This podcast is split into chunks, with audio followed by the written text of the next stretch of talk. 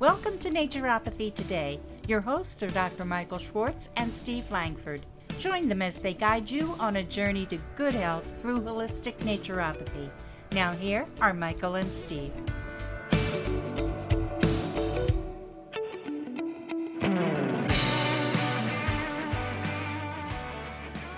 Hi, and welcome back to another informative Naturopathy Today with my favorite co host. Good morning, Steve. How are you today? Good morning, Michael. I'm doing well. It's always a good day when we get a chance to meet and talk and discuss these important issues. It is because I find that you bring up things that stimulate my mind. And I think that's a good thing because it helps me think and look at things from other perspectives that sometimes I normally don't uh, or I don't think about. So there you go. Well, I love playing the advocate of the consumer, so to speak. I mean, you've had such experience with when developing products and working with clients and, you know, really on the front line. And I've worked a lot with consumers and I know what kinds of questions they like to ask. So I, I like being their advocate and seeing, you know, learning from you and giving you opportunity to explain some of the, these things that have been questions for me. And if they are for me, then I know they're going to be for our listeners as well. So um, I'm ready to dig into this. Weight maintenance is one of the most common challenges that people have. Let's see what we have to deal with today. You know, you brought up something, and what I flashed on was perspectives on a lot of levels, myself included. If you, especially if you ask my wife, I'm I am very myopic. I, I see things in a very particular way. And that goes back something we said last week or even the week before, which is belief is the enemy of knowledge. And I realized that by being myopic on some levels, you don't see everything because your peripheral is blocked. You're just looking down that tunnel. So what so anyway, there was that. Last week, one of the things that came up was why you know, you talked about the psychology of weight. And in my books, I've written that there are three fundamental reasons why people gain weight. One is protection, because I have you can't hurt me. I don't care how much you punch. You, you you're not going to reach me. You're not going to hurt me. Another is if I make myself physically unappealing, you won't touch me. You won't get near me. The third is this is my power. I'm going to throw my weight around. There's no question about my authority and my power because here it is. So, those are some of the issues that I see. You know, you brought up about something being glandular. And I've had one of my clients talk to me about that, that, well, you know, this is a glandular issue, Michael. And I said, well, yes, it is. But consider the fact that your mind runs your body. Your mind is creating, along with the God within you, the, the manifestation of your body. And the only reason there's something going on, it's because your spiritual self is talking to your emotional self to help you understand what you're going through so that you can get a handle on it so it doesn't adversely affect your health. So, the question I would pose to everybody if you want to lose weight is first and foremost, understand why you're holding on to it. In fact, I wrote a little book called Letting Go. And the bottom line is you hold on to something bad relationships, bad friendships, weight, diseases, because they serve a purpose. So you need to understand what the disease, the condition, the weight does for you. And when you understand that and the concept behind it, that will help you see the patterns of behavior that lead you down that path to overconsume. And that will help you lose the weight. So, just answer some of your questions. I have a question for you.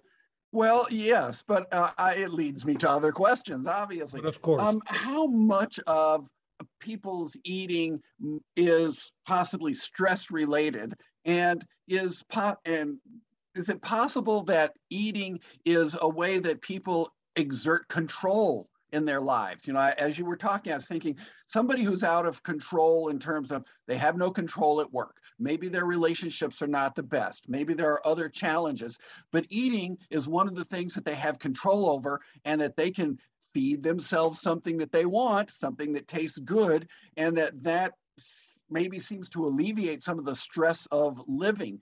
Is that a connection you've ever made? You know, I I never looked at it from that point of view, quite honestly. When I think about the, the points you brought up, the first place I went to was stress. And we've talked about stress being a lack of faith in self. So stress is coming from doubt and fear.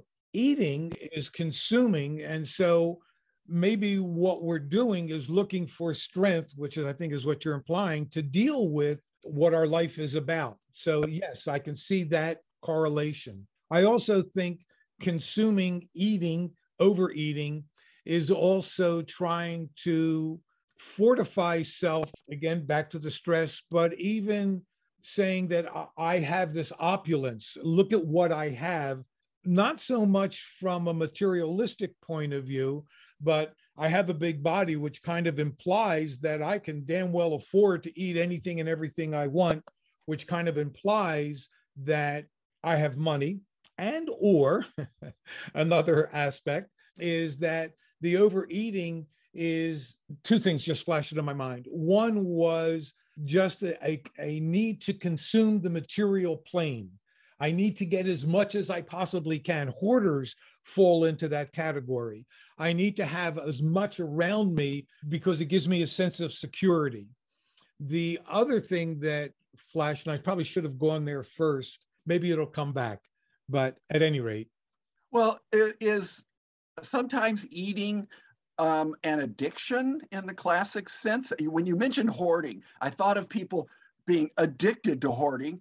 Um, can we also be um, addicted in some way? And I know that's not like the classical drug addiction necessarily, but can people be addicted to sugar or carbohydrates or overabundance on their plates? Um, do these things actually have that kind of property in the brain where the brain is actually looking to satisfy this craving that it's created? I'm not sure if that makes sense in that question, but what have you thought of in those terms? Oh, absolutely. Absolutely. Because let's go back to, and I remember what the thought was. It was you know, we, we're eating so much because we're starving to death. Our food, the American diet, is so nutritionally deficient that people are fundamentally starving. So you keep eating to try, you know, your body is saying, feed me. It's not saying feed me carbohydrates or feed me sugar. And yes, we are addicted to sugar. We're addicted to salt. And yes, we are addicted to food. You know, some of us grew up in poverty. And so whenever we can get food, we clean the plate. I mean, you know, we don't leave anything because I can remember my mother saying to me once, and I had an answer because I'm a smart aleck uh, when I was in my teens, you know, finish what you have. You know, we can't afford all this food and and finish what's on your plate. You know, there's children in India starving.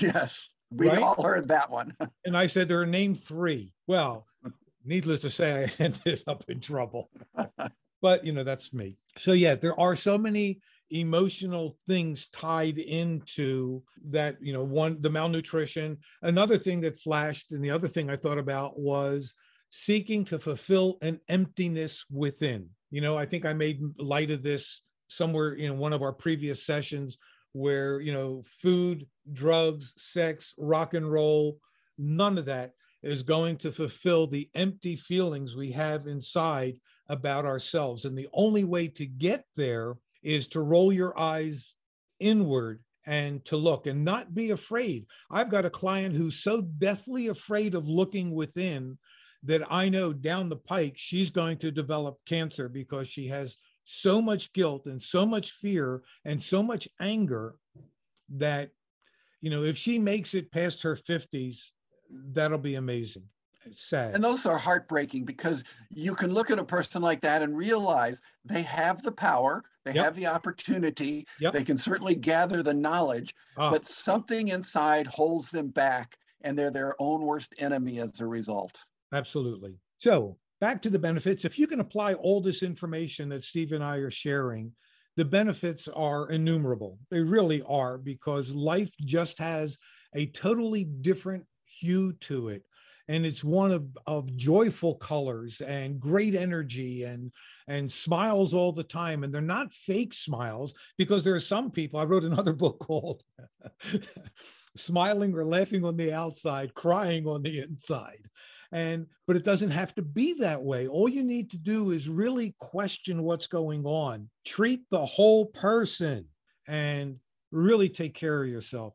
Anyway some of the other benefits of losing the weight it's better for your heart. There's less strain on that muscle less stress. Another one it's better for the joints. Oh my god so many heavy set people have such knee and ankle issues and hip issues you know?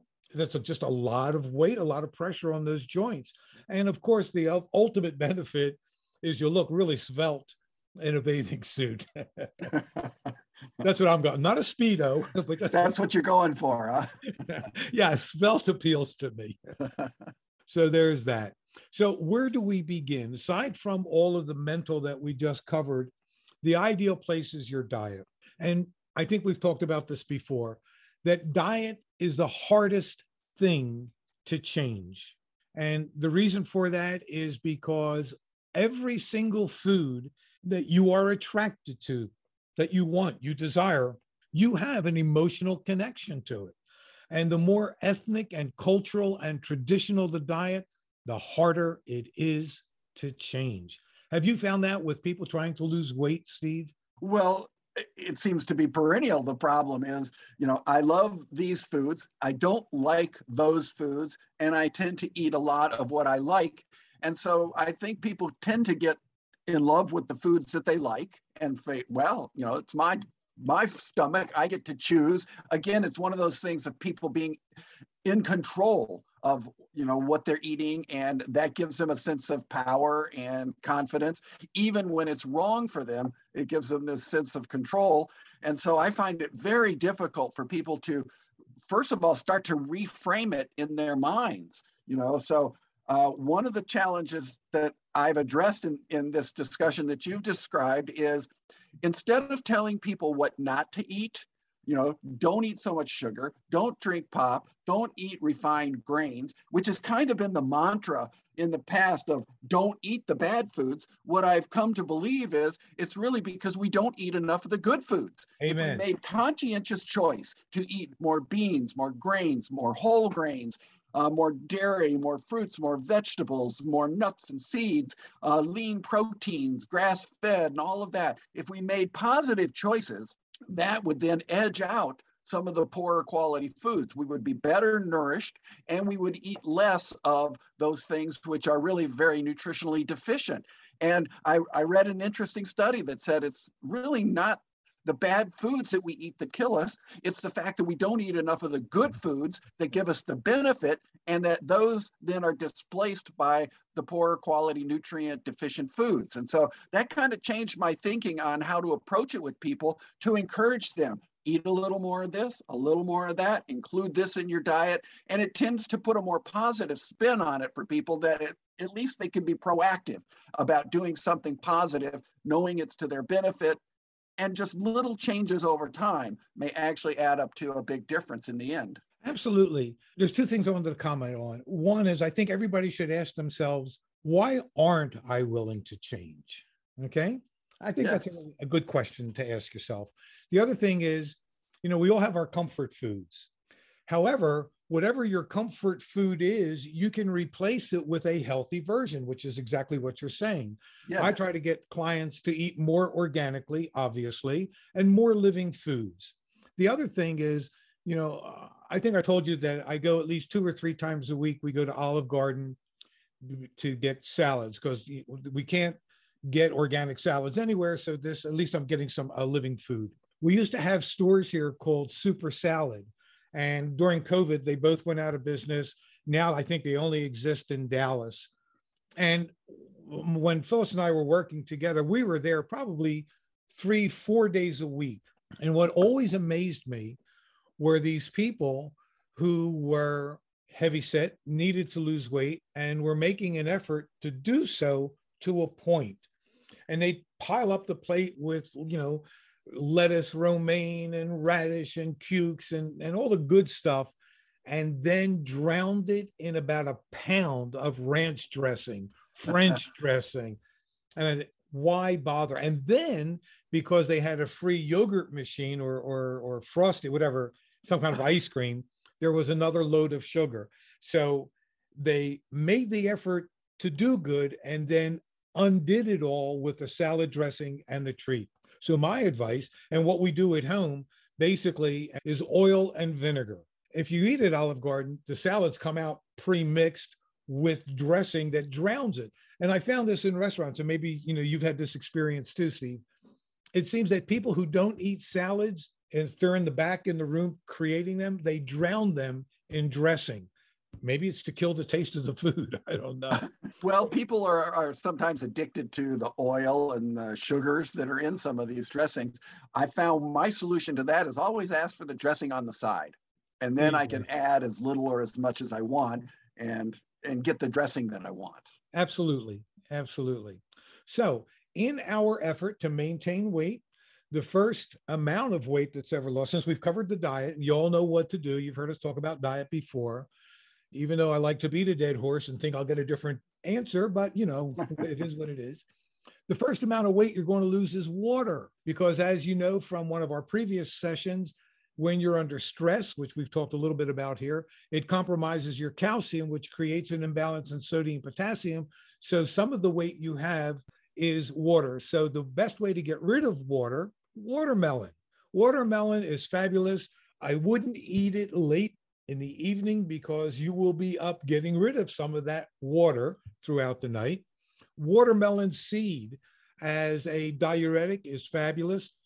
And in India, they use watermelon seed, they chew it to kill parasites. Did you know that? I did not know that. And here, I'm glad I've never had to have that experience.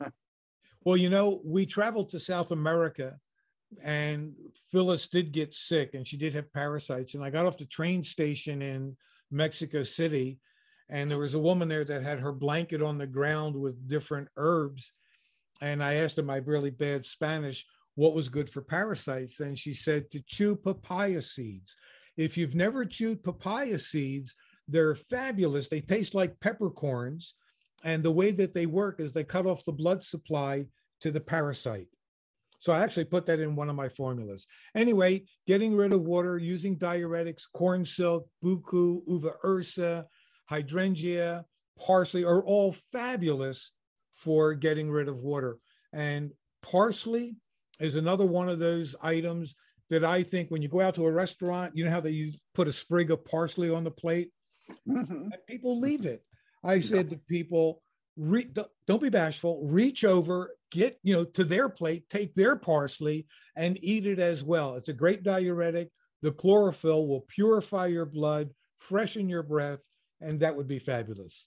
Steve, what else do would you? Well, do people tend to retain water if they're overweight? Is it do they go hand in hand? Yes, that is why the first amount of weight everybody loses is water.